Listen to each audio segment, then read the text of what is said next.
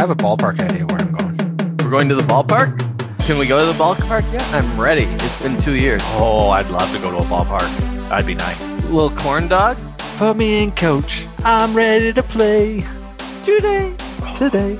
I I could so go for a ballpark corn dog. Beer behind the dugout. Come on. Welcome to the Financial Independence Garage, where we share the tools to improve your finances and unfold the roadmap to financial independence. Got it. it wow, that was a struggle today. Good for you. Welcome to the show. Well, Yeah. Well, it's I'm gonna have to add in the first two minutes of banter, not the first 15 seconds. That was the, Hey, the it's all available on YouTube. uncut, unedited, That's raw true. FI Garage action. I had to edit the accountant for the last episode. Why would I do? Uh, you're bashing different groups. Whose round are we drinking today? Tyler from Manitoba. No, Tyrell. Tyrell. Oh, Tyrell. Sorry, Tyrell. Okay. Sorry, Tyrell. Cheers. Thank you for the round, Tyrell. Now, the suggestion was that we go out and shop for our favorite beers. Right. Right. Quick note to listeners some of you enjoy the beer section, some of you not so much. I'm just giving you a heads up. This could be five minutes of beer section, so feel free to skip ahead. Because there's going to be definitely three beer section. There's three different beers coming up, and there's going to be some discussion. So feel free. We won't be offended if you skip ahead. Uh, we'll we'll give you a number in the show notes to skip past the beer part of this show. But there's also I know there's a bunch of people out there. There's a bunch of people out there that are cracking beers that do enjoy this part of it. So we stay s- true to our original cause, which is drinking beers and then talking finance. Or talking finance while drinking beers. Yeah, exactly. It's all part and parcel. Now Yeah. listen. So what do you boys got? Ah, this was this was such a tough one. I'll show you the picture. I had to do a pre-show beer, which is why I'm so animated, to fi- figure out because I I bought three different kinds. Three? You you had three beers before the show? no, I had to share them with my wife. Luckily, it was happy hour, so it's so like, one and a half beers. I'm I'm feeling good. Yeah. The problem is I all, see that. all my favorite beers are like over six percent. It's lit. okay, I'll start because uh, yeah, because I want to.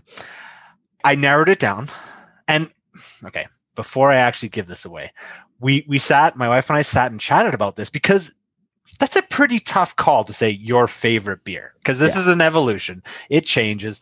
Does it matter where you are in the world? Does it matter Depends on the weather. the weather, right? So it's hard to call. But I did come up with my favorite beer.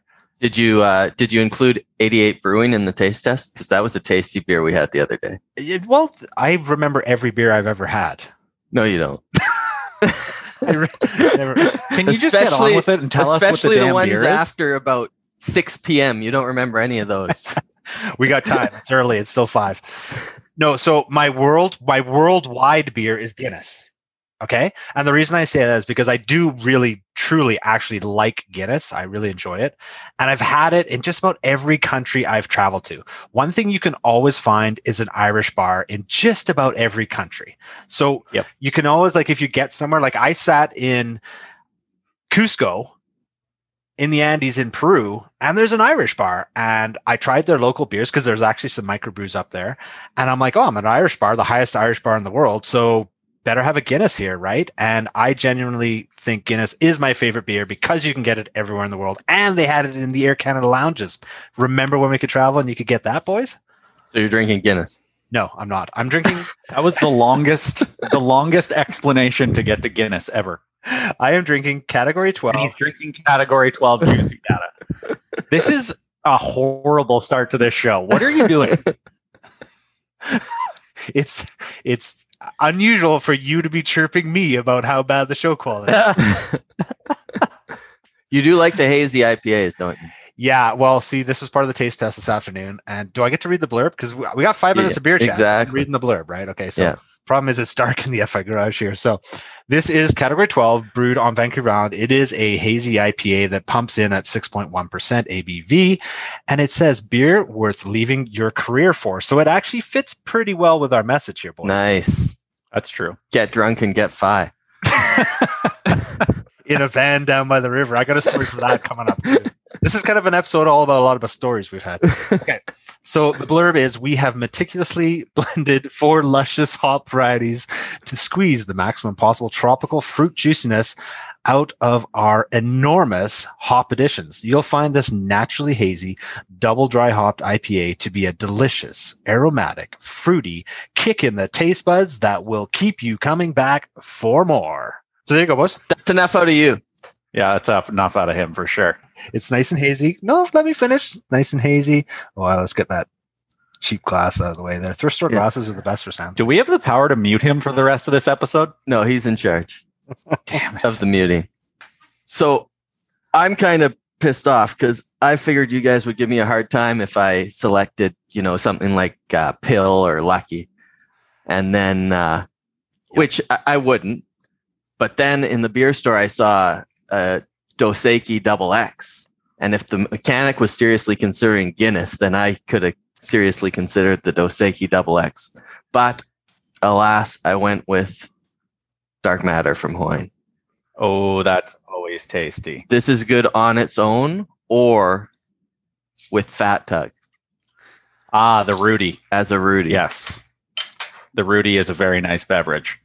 So the Fat Tug is a very hoppy IPA, and you mix them together in the same glass. That's I just want to get this out because people aren't going to know what a Rudy is. Yeah, absolutely. Same glass, about 50 50. You can have a light Rudy or a dark Rudy. Yeah. It it sounds crazy, but it's delicious. Half Sounds Fat Tug, crazy, but it works. half dark matter, and it is a delight. Yeah. So, Dark Matter is the only beer we make, Hoyne, where we don't say on the bottle what style it is. This is for a very good reason. Even we don't know. It is more easily described by what it isn't. It's not as roasted as a stout, nor is it as sweet or high in alcohol as a porter. And don't even mention brown ale in the same breath. Like the Northern Lights, it is seductively elusive, bringing the mystery of the universe into your glass. Cheers, boys. Nice. Cheers. Cheers. All right. So I have one of my favorites uh, also from travels back in the day. I have the König Ludwig Weiss beer. Oh, very nice. This goes back to being my favorite beer because when I was 16, my brother was much older than me and he was living in Germany. And somehow my parents allowed me to travel by myself to Germany to go meet my brother. And I spent that summer drinking this and uh, traveling around Europe with my brother. Not that we're Nice. condoning underage drinking at all, but It's not underage in Europe. that's that's Nope. fair. That's fair. Well, good job bringing out uh, the the Weiss beer. That's a nice one. There's uh, quite a few over there in Europe that I've tried too that are just delicious Hefeweiss and Weiss beers. I guess they're a little bit Oh, different. yeah, they it's make- not a Hef, it's a it's a Weiss, but they're just delicious. Yeah, the Weiss beers are amazing. Definitely very summery. Yeah. Well, interesting how we all kind of actually picked an international type beer as well, right? Because I felt this challenge. I felt like it was a challenge, right? It's so Yeah. difficult because I'm like, well, what's my favorite beer? I'm like, it's not generally the beer that I buy most frequently because that's just a beer that I enjoy the taste of. The price point is good. And I know I can get it in like every liquor store on Vancouver Island. So that doesn't make it my favorite though, right? No. Whereas this one, it's like Yeah. four pack of tall cans is relatively pricey here now on the island. So I'm like, juicy data, I love it. Am I going to buy it every time I'm there? No, definitely not. It's kind of like a treat, right? So it's like, oh, I really Yeah. enjoy having it. So it, it, I, I felt it was like a tough choice, right? And economist, you picked a good one because dark matter. We have it at the curling club. You know, we'd we'd pick up a, a six pack of that, and it's a it's a nice budget beer that's available everywhere now on the island. Have you seen it on the mainland at all? Yeah, Yeah. it's over here on the mainland. Nice. Yeah. So thanks, Tyrell. Cheers. Yeah, Much- cheers, Tyrell. Appreciate it. Tyrell, cheers. And what's awesome too is we got three totally different types, And colors. and and none of us Yeah. would really disagree if we if we were in person and we passed it. You're like, okay, next beer is dark matter, next beer is a white beer, next beer is a juicy Yeah. data. They're all fantastic. Yeah. That's right. Time and place for each one, right?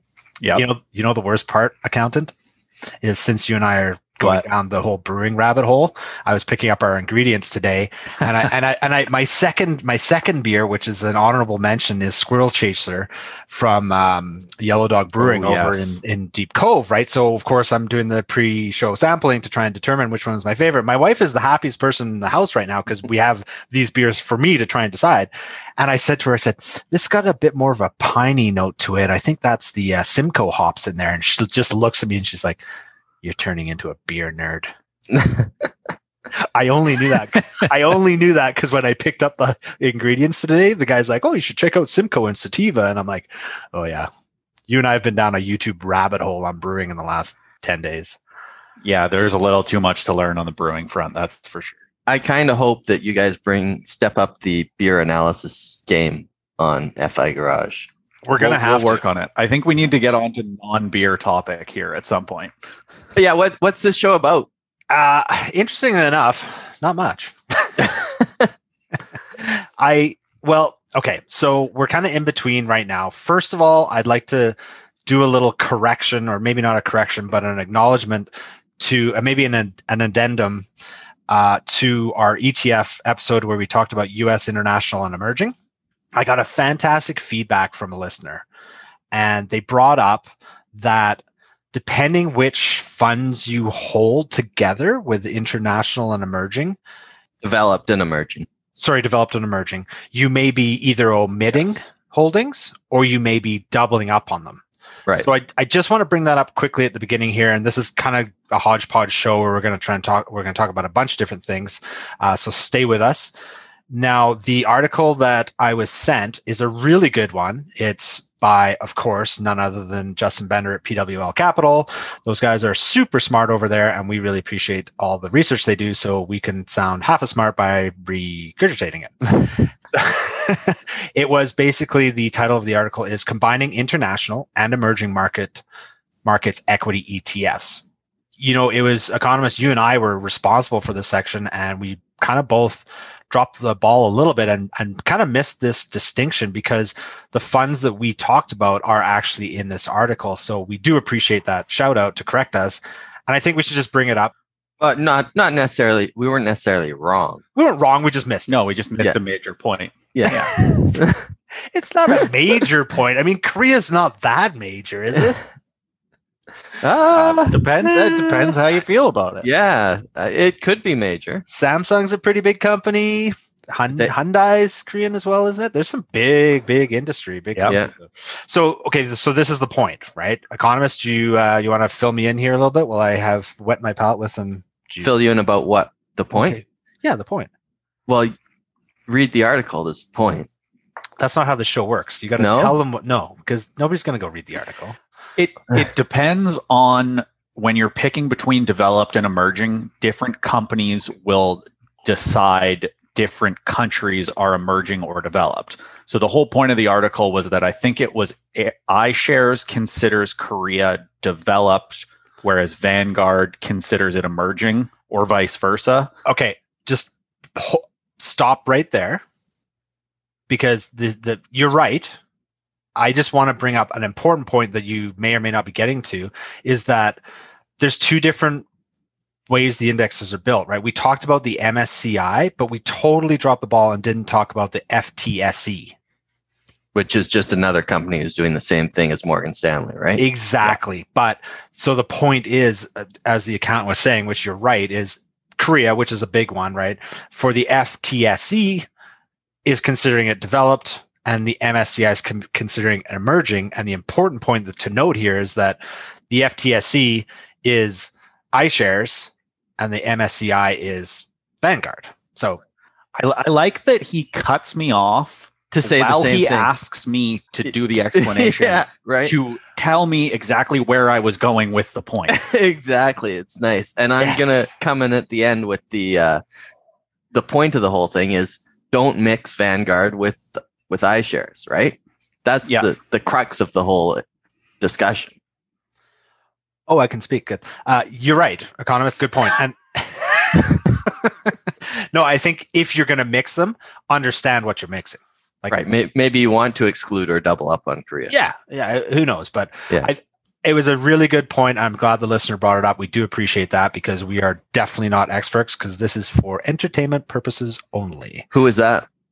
It was a listener. Yeah, what listener? I'm not sure if I'm allowed to divulge. I thought we could give out first names. Was it Justin Bender? Justin Bender's listening. Cheers. yeah. Please let Yeah. us know. no, anyway, the likelihood of that is very slim. eh, yeah, whatever. Uh, anyway, good point. Good thing to understand. And that's been clarified. Moving right along. And please jump in here because I don't want to run the show all the time. If you've got articles that you found this week that you want to talk about, boys, I thought we got rid of in the news section like a year ago. this isn't in the news. It's the whole episode is in the news. We haven't told the people what the episode is. Isn't it uh, stages of investing or something? yeah, I guess. But Wasn't it your idea? Did you do any research? What do you need research for? Isn't it an opinion thing? It's definitely opinion, but it's got to be based in a little bit of factual area. Right. I thought the whole show was me getting pissed at you for what you said in our text conversation that I completely disagree with. Yeah. What What did you say in our text conversation when you brought up this this show idea that is your show idea that you don't want to do? Apparently, Yeah, exactly. so what you said, Mr. Mechanic, is you said, I bet you there's nobody out there that just puts a million dollars into VTI and calls it good. And I completely and utterly disagree with that point because I bet you there are a ton of people out there that put all of their money into a US total market or the S&P 500 and call it a day and don't do anything else with it. isn't there a whole book on that? Yes, yes there is. What What was that book called? I believe it's The Simple Path to Wealth, isn't it? Yeah, a fairly big book in the FI community, right? Yeah. Yeah, You get you're sure not mistaking VTI with VTSAX, right? Same I mean similar. It's the same thing. Pretty much the same. a big index fund. I'm just saying VTI because that's how you'd have to own it in Canada because we don't have access to VTSAX. Well, we have VUN. Yeah, VTI is the US dollar denoted VUN. You're you're pulling at straws. he did say a U.S. index, and then Right. there's other people who are probably all in on a total world index, right? I'm glad the accountant segued into what I wanted to talk about about withholding taxes and holding VTI instead of VUN. That's aren't we at like step seven of stages of investing? Okay, before this goes completely sideways, you're right. I wanted to talk about stages of investing because, and all of these things that we're actually these sideliners that we're talking about, and I do want to bring up a little about about withholding taxes, is that they become important at certain parts of your journey in investment and to FI and your education, all the rest of it. So that's where I think the thought for the this episode was is that when you're starting off, when you're at the beginning, when you're sub 20,000, 50,000, like pick a number, it's okay down in that five figure range. What about the zero figure range? The point that I was trying to bring up when we were chatting earlier was that the important part is to get started, right? And keep it very simple Mhm. and and keep it so that you feel confident about it and you can continue to move forwards and if it's an all-in-one well i'll bring that question up later about that other all-in-one that we were going to talk about the esg one but you're confident putting money into one place that's simple that helps you move forward in your investing journey Or if you want to start out with your money in a bunch of places, I think it's just important to start out. exactly And and that's what I regret. And I'm sure you do too, money mechanic. Is totally Yeah. you know, at one point it was like, well, what's $25 a week or something, right? What's this pissant amount of money? If I save it, it's not going to do anything. Not going to make me rich. Well, it actually will, right? It'll get you on the way. Yes. Yes, it will. Yeah. There's a big difference here, right? Is you need to understand the difference between $25 a week or a month that you want to save or that you want to invest, Sure. right? You have to know the time frame of your money. Right.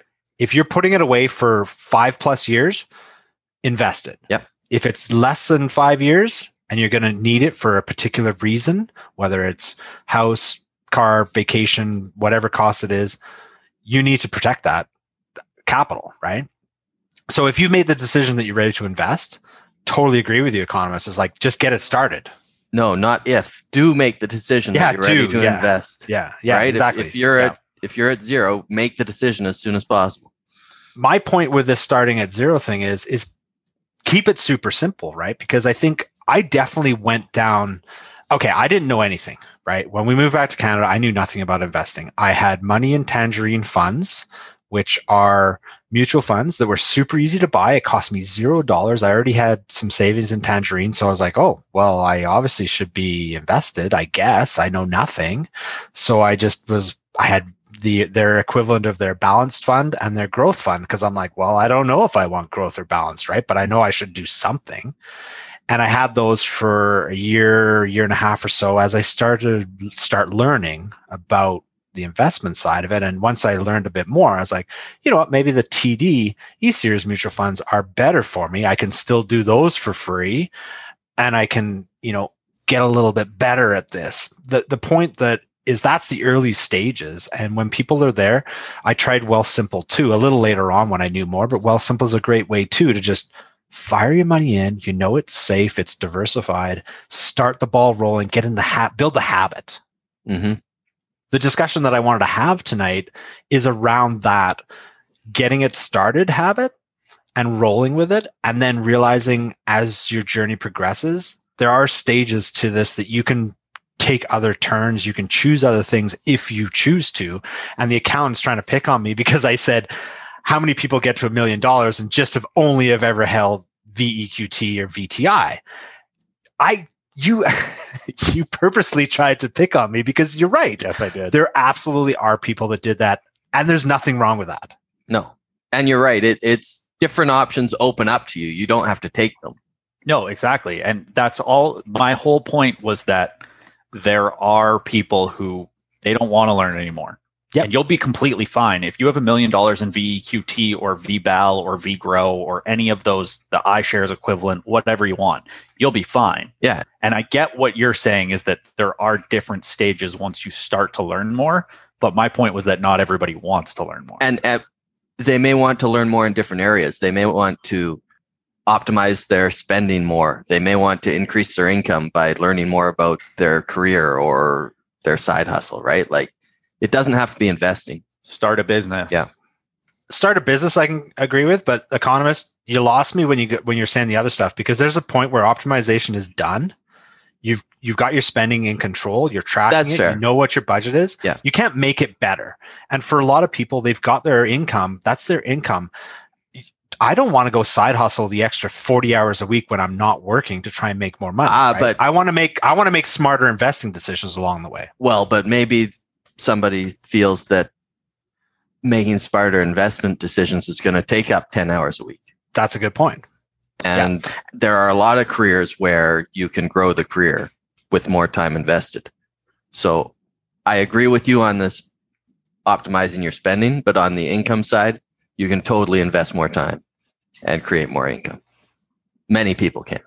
Yeah, you actually bring up a pretty interesting point there because I think i I'm definitely guilty of spending way too much time. I had a Twitter conversation today about whether technicals for individual stocks are important or not.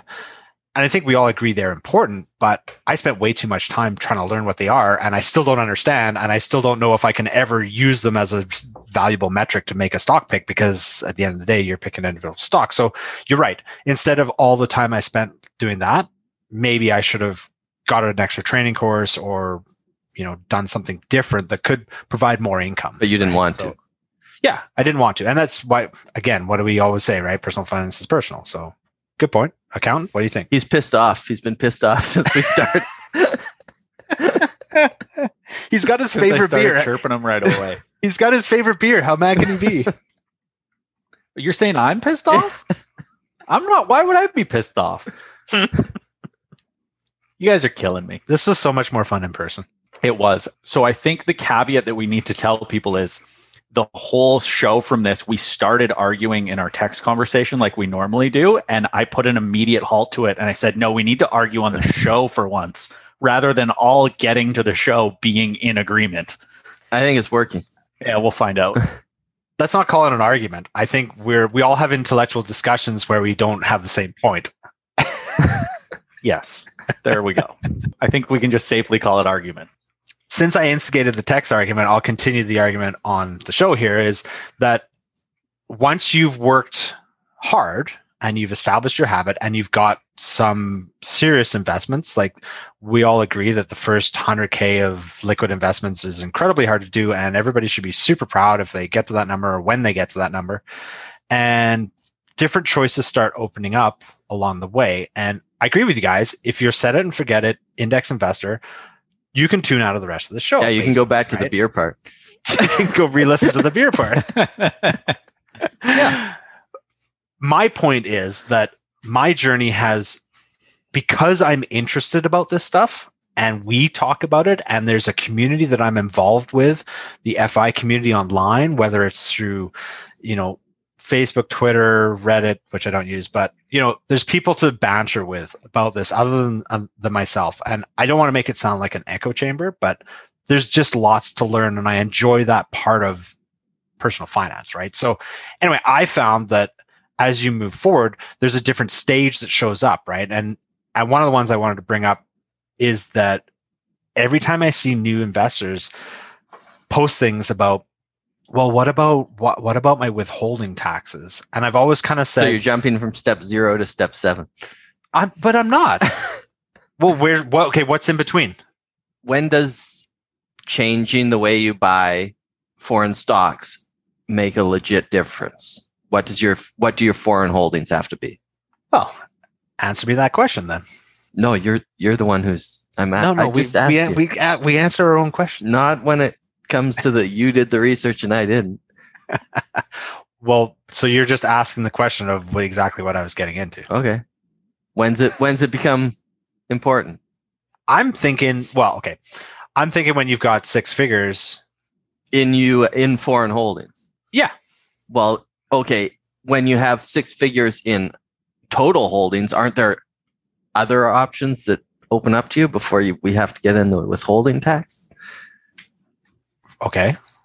Like, Well, real estate investing, right? I thought you were going to go there at some point. Um, no, I'm sticking with market investments first. because late, I think that's later on. Honestly, honestly, I think that's later on. okay. So if we're talking 100K in US holdings, we need $350,000 in liquid holdings. Well, you're putting words in my mouth now. I'm saying at 100K VEQT, you've got 30K, 30 to 40K in US holdings. right? Okay. Plus, you've got, Sure. I, I'm just Yeah. pulling these out of my head. I, I don't know what the international is, but you've probably got 10 in international, or whatever it is. Sure. Right? Let's just say you've got probably around, what is it, 25, 75% of your holdings are international that are subject to withholding taxes. Okay. Can we agree on that? Sure. 75 grand? Sure. So at some points, there's a drag on your portfolio. Yeah. But at what point does it matter? I'll take that one. Let's say you have a hundred K and it's in a fund like that and it's paying you distributions of what, maybe one, one and a half percent. So you're maybe getting okay, two percent. You're getting two thousand dollars a year in distributions with a fifteen percent holding tax that's not entirely optimized. I don't care. You're mathematically you're right, but at what point do you start to care? At what point does your investments motivate you to re to optimize them for those losses? Um, I'm going to go ahead and say that if you're just holding index funds and you want a million dollars in E- VEQT, never. It's not a concern for you. So you're okay with leaving that 0.3% drag on your portfolio behind. Yep. Absolutely. Because if you're just holding VEQT, you're you're in it for the simplicity. You're not. I think the point that you start worrying about withholding taxes and things like that is when you're picking individual stocks and you're tailor making your portfolio a little more. Yeah, I don't disagree with that. But what's what's the quick math on 0.3 on On a mill, 3K. at a million dollars you're willing to burn 3 grand. Yep. Absolutely. Okay, fair enough. Economist, it's not nothing. It's not nothing. It's about three grand. It's not nothing. hundred uh, How many times do I have to drink from that many? That's not nothing. But at 100K, it's 300, and that's pretty close to nothing. Well, okay, but this is where we get into the problem. I think for a lot of people, simplicity is 100% the best thing to do. I, I agree with you there. I'm not going to argue with that on the, but within the fire community, the FI community, this this community of hyper optimizers, people get into the weeds on this stuff, and if they want to, that's okay. Like it's not nothing. No, there is something there to get. Yeah.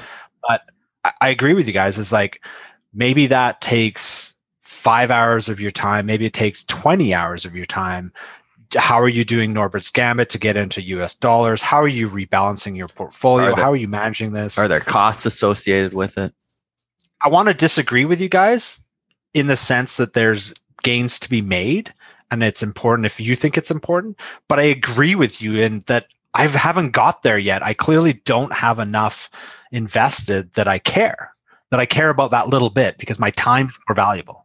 And this is the big problem that i have is i see a lot of people start focusing on things like worrying about withholding tax or a 0.2% 0.3% drag on their portfolio and the amount of time it's going to take you to learn how to optimize that problem. And you're not going to get rid of the drag. It's maybe you take 0.3 to 0.15 is can you learn to invest better and get better returns? I think that's a better stage of investing to get to than worrying about the crappy like i see so many people worried so much about withholding taxes and little things like that that don't move the needle as much as getting significantly better returns would I think asset allocation between registered accounts, like in RRSPs, that's a pretty simple way to do it if you're doing individual stocks. and it's going to have a way more significant impact on your portfolio Right. way more significant Yeah. And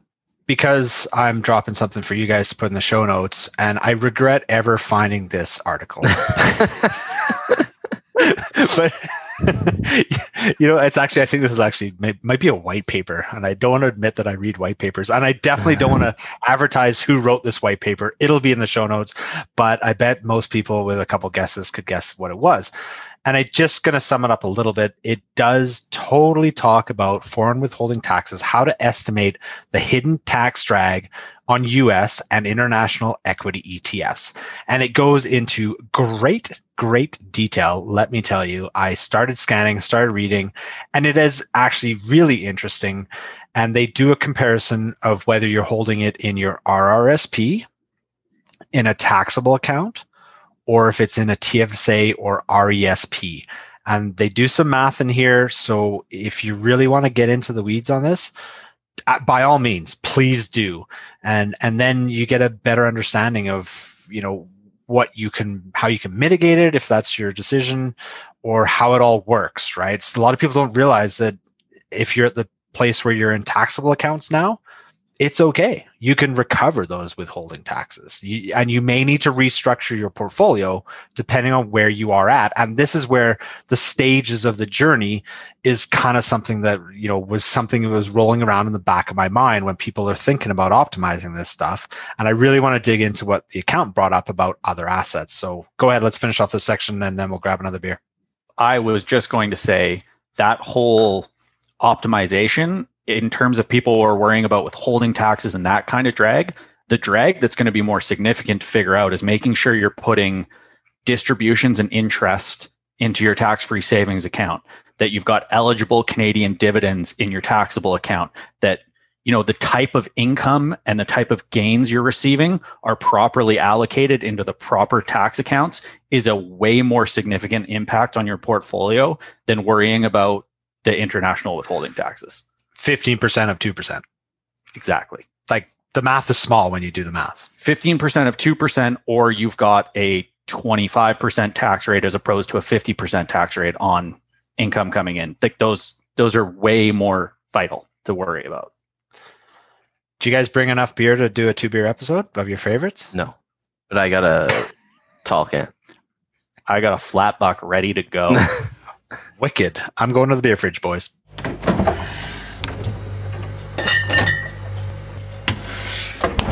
You served it up very well, account, right before we broke off our final discussion about withholding taxes there. And just to sum up before we move on, was if you're going to be all in on indices, and I, there's a thing I want to bring up at the end of the show about that is that that's that's your choice. That's totally fine. This is an individual journey. Pick what works for you, right?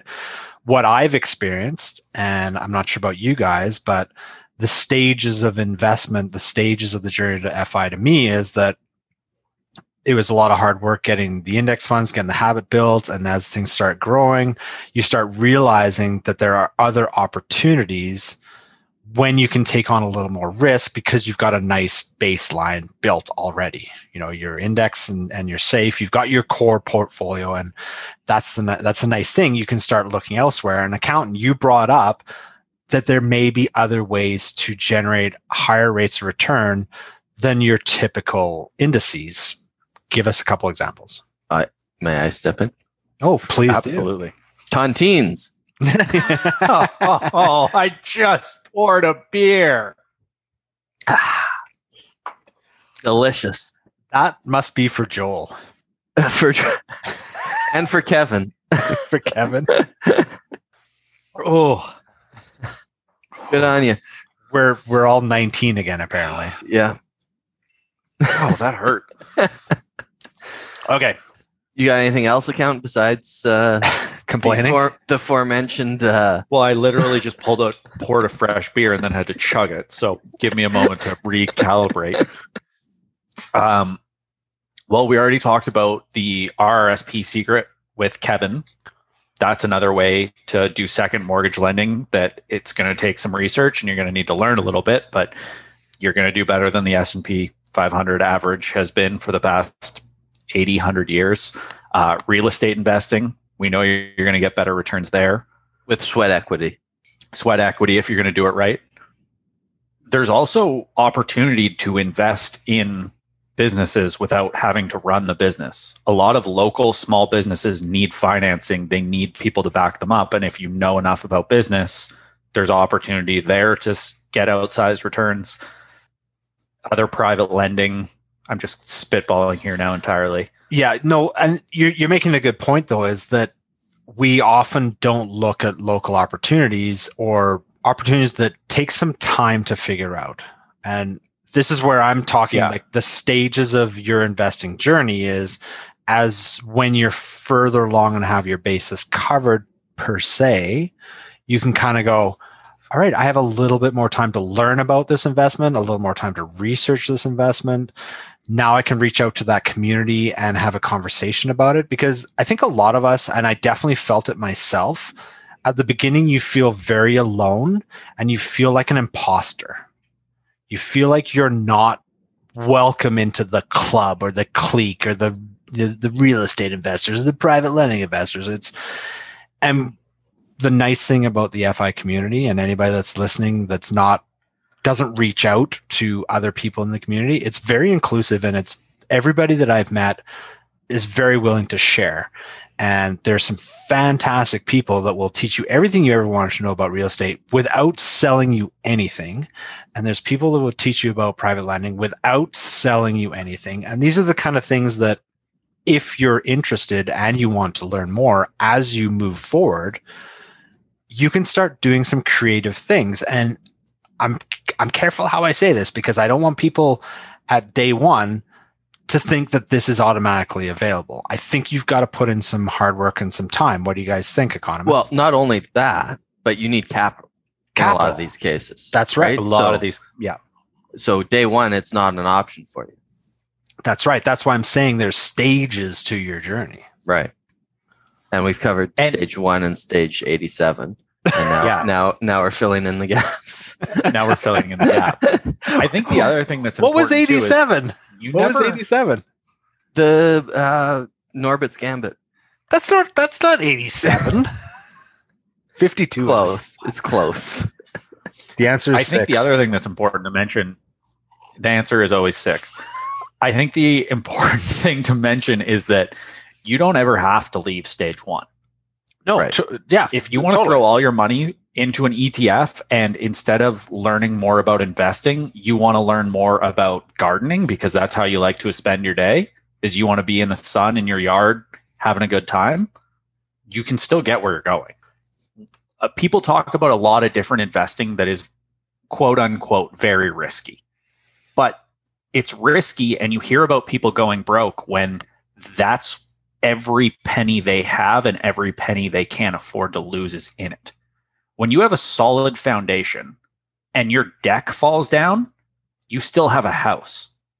It, it's a big difference if you have a big solid portfolio, you know what you're doing with the base of your portfolio, you know that you're going to ride market waves and you're dabbling in private lending over here and maybe some options over here and some real estate over there. Yes, Mr. Mechanic, you don't like this? No, I love that we're on video because if we were in person, I would have been doing the same thing. Is Mm-hmm. dabbling, I think, is the wrong term because we've talked a lot about whether it moves the needle or not. I think a significant part of your portfolio could go into different places. Right. You can move it to different places. Anonymous? I'm still waiting for the uh, accountant to finish his point before you interrupted him. Yeah, he's good at interrupting us, isn't he? See, because now I don't even remember where I was going. This is his most interrupty show of all time. I've been learning from you, economist. yeah, that's. I'm just here for uh, entertainment purposes only.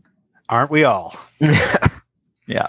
I think that's, I mean, we come back to this all the time, though, that you can take a flyer on things. I don't even want to say a flyer because you're right. It's not dabbling. I have what I consider a significant chunk of assets that I trade options with, right. but I know how to control the risk. I know what my downside is. You have a plan. I know what happens if the market tanks 75% and that part of my portfolio is wiped out. I have a plan for it. And that part of my portfolio is the best performing part of my portfolio. So until the day it completely blows up and dies, okay. But I also constantly pull my returns out of it and put it into safety. No, and that's perfect because you're taking a risky investment or speculation and realized gains you're putting into safety, which is building your foundation or adding to your foundation, which is important. But you've also spent some time to get there, get to that level of learning about doing that, right? And again, it comes back to we're interested in learning about these things and doing it. And I think that's kind of one of the things I was thinking about too is that if you have interest, there's a lot out there that we don't know. We don't even know what we don't know. And if I'd said to you that getting 12% returns consistently was easy to do, you would have said five years ago, you've been like, not possible. No, you can't do it. But we sat down with Kevin and we listened to what he was doing. And he is now on his way. He's fire. He is now going to be not living in Canada for a while. And he used time to educate himself on how to use an asset class to get outsized returns within registered accounts and and uh, taxable accounts. And it just goes to show that all of us are able to do that. It's just whether we want to or not. Do we want to learn? Do we want to take a little extra risk? You can. I personally, the reason this is means something to me is because I don't want everything in the market. I want diversification, not I want global diversification in the markets and I want diversification in my assets. Mhm. And if you get to a million dollars in VEQT, you are not diversified in assets. I think the other thing that's important if we're talking about your investing journey, at the start of your investing journey, it probably is a 4% rule. Maybe it's a 3.5% rule. That's Totally. what you can draw down on your investments. But it's not a 4% rule for me. I don't believe in that at all. I think it's probably more of a 6, 7, 8% rule on what I think I can reasonably generate from capital. And the big difference is if you need 40K to live off of and I need 40K to live off of. I've spent so many years educating myself on how to get those returns that I can have $500,000 in capital and you might need a million. I'm just saying that's that's the numbers, right? If you both need 40k and I can generate 8% returns and you're going to rely on 4. The math still backs up 4 if you're just going to sit it in that, but if you're willing to put in the work and do the learning Yeah. to figure out these other methods of getting returns, it really changes your numbers and it changes I mean the whole thing at the end of the day is risk management. That's what everything is. It's risk management. Totally. And that's personal. So this is just our opinion and Yeah. your personal risk is what it is, right? I, I totally agree. But I think with education, Yeah, and I'm not trying to sound like a jackass being like, oh, I can get six or seven percent returns, but I think you mean Jack Wagon. correct, Jack Wagon. what do you guys think about this statement? Because as I learn more, I understand about different asset classes, investments, risks. It gives me confidence whether they're going to be okay or not. So therefore, I can accept that level of risk for a higher return because I understand what the risk is. Economist, isn't that? What do you think about your journey? Is that something that you're, as you build up, it works for you, or what do you think? I'm a gambler. Yeah, I know. So I, I'm always willing to take on the risk. I was going to say the exact opposite. And I was going to say that I am now more willing to take lower returns to have some foundational pieces of my portfolio that are there to secure the blocks of that portfolio. Whereas before, I would have never, I wouldn't even have considered owning a bond or paying down debt. That's interesting. And I think that's maybe not a virtue because I'm definitely the same way. And it's what delayed my start, I would say, because I was looking for bigger, bigger chunks. So I think one of the uh, foundational pieces to your journey is being willing to hit singles, right? Yeah. Take, Yeah. get your money in the market, right? And do it as soon as possible. And you can get rich going the other way, but also nothing can happen for a long, long time. Yeah. Nobody ever went broke hitting singles. That's right. Yeah, we're done. Oh, I've got a sip left. Tontine. Twice in one?